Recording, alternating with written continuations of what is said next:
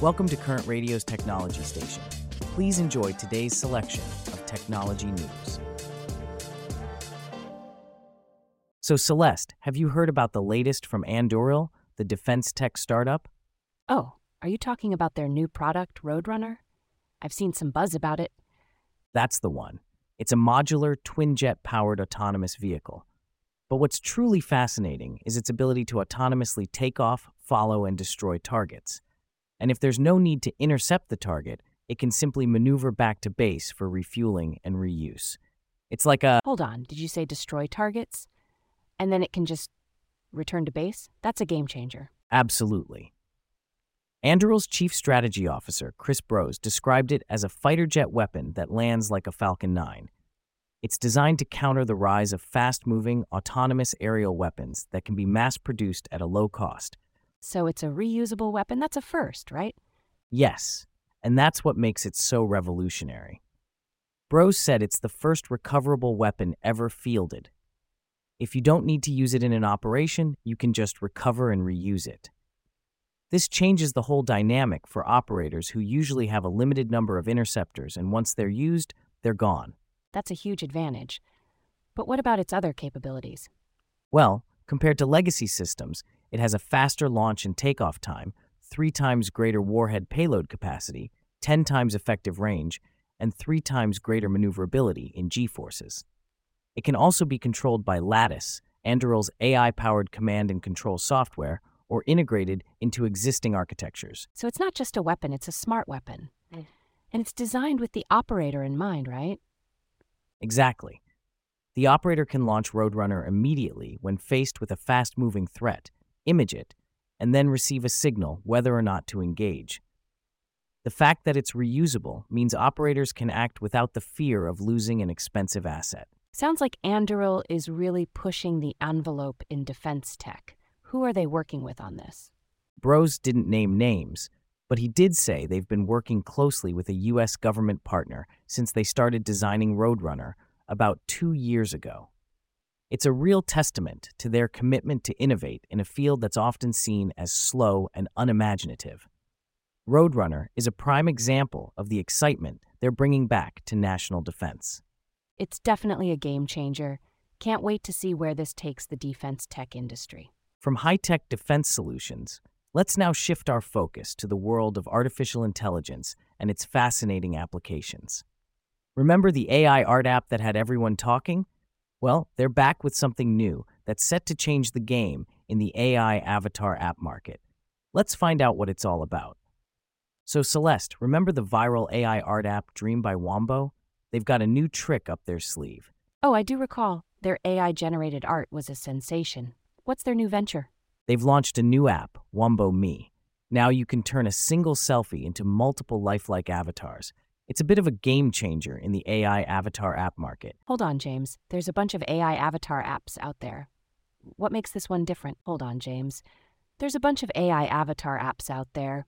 What makes this one different? Well, Benzion Benkhin, the CEO, says it's all about the user experience. Unlike other apps that need multiple selfies in time, Wombo Me requires just one selfie and generates images almost instantly. That's impressive. But what's the catch? I mean, these avatars are for fun, right? Not for professional use? Primarily fun, yes. But you can share these avatars across social media, even on professional platforms like LinkedIn. It's about capturing both your professionalism and personality. Plus, you can experiment with different looks, try on celebrity personas, or even reimagine yourself as an enchanted character. So it's like a digital dressing room.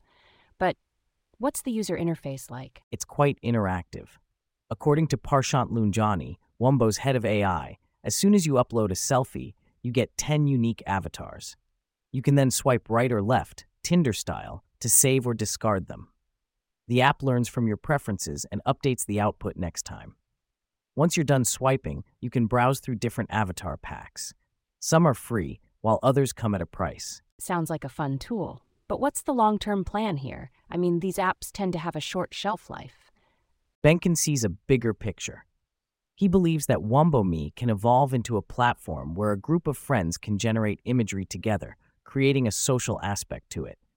He's even considering the idea of users providing voice clips and head movement videos to generate more personalized content. So it's not just about creating AI avatars, but also about AI generated media for social platforms. Exactly, Celeste. Benkhin believes AI will play a significant role in media creation in the future, not just curation, and Wombo.me is a step in that direction. The app is available worldwide on both iOS and Android starting today. That's intriguing. It'll be interesting to see if Wombo.me can replicate the success of its predecessor, Dream by Wombo. Indeed, Celeste, Dream by Wombo was a viral hit, and Wombo.me certainly has some big shoes to fill. From one game changing innovation to another, let's shift our focus from AI generated avatars to the electrifying world of automotive technology. It seems like the competition is revving up in the electric pickup truck market. Let's dive into the details. So, Celeste, Tesla's finally spilled the beans on the Cybertruck, and it's looking like a real contender in the electric pickup market don't you think? Absolutely, James. It's interesting to see how Tesla is directly comparing the Cybertruck to the likes of Ford's F 150 Lightning and Rivian's R1T. It seems like they're really gearing up for a fight.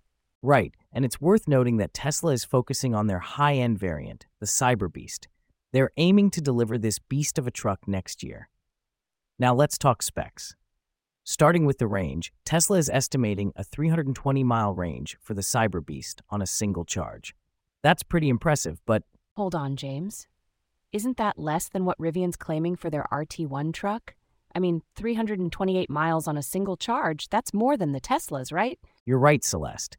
But then again, Ford's 2023 F 150 Lightning Platinum is estimated to have a 300 mile range, which is less than both. So it's a mixed bag. True, but what about the weight? The Cyberbeast is a hefty 6,843 pounds, isn't it? That's correct, Celeste. But it's actually lighter than both the F 150 Lightning Platinum and the Rivian RT1. So, while it's a beast, it's a relatively lighter beast. And towing capacity. I remember reading that Ford's truck can tow a whopping 15,900 pounds. Yes, that's right. The Cyberbeast's max towing capacity is 11,000 pounds, which is the same as Rivian's but falls short of Ford's. So, in that respect, Ford has the upper hand. But when it comes to speed, Tesla's Cyberbeast tops out at 130 mph, hour, while Ford and Rivian both top out at 110 mph. hour. So the Cyberbeast is faster, right? Indeed, Celeste. So it seems like each of these trucks has their own strengths and weaknesses. It's going to be interesting to see how they all stack up when they hit the roads.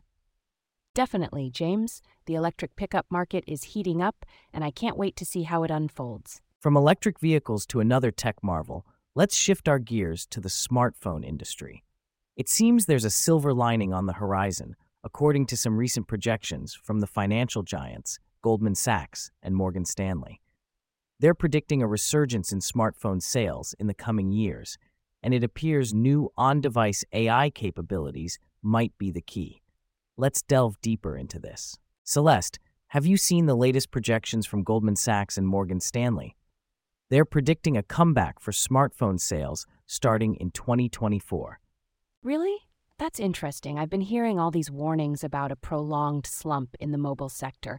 What's causing this turnaround? Well, they're attributing it to new on device AI capabilities. They believe these advancements will unlock fresh demand and enable advances in photography, speech recognition and and privacy, right? I mean, if the AI is on device, it doesn't need to rely on the cloud, so user data stays on the phone. Exactly. And smartphone makers are already jumping on the bandwagon. Companies like Apple, Vivo, Xiaomi, and Samsung are expressing their bullishness on AI. Samsung, for example, is planning to offer built in generative AI for its 2024 models. Sounds like the race is on for the next killer app, huh? That's right.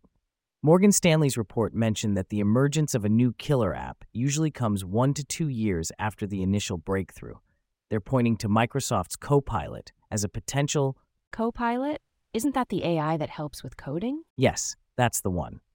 The idea is that it could set the foundation for popularizing AI at the edge, which could in turn boost confidence in a similar killer app for smartphones. But what about the overall smartphone volumes? Haven't they been declining? Well, Goldman Sachs estimates that global smartphone volumes will dip by 5% in 2023, but they believe momentum will rebuild in 2024 and 2025 thanks to new product launches. They're forecasting a rise of 3% in 2024, followed by another 5% in 2025. So, it's not all doom and gloom for the mobile sector then. Not at all. In fact, they're arguing that smartphones aren't facing the same inertia and substitution threats as PCs.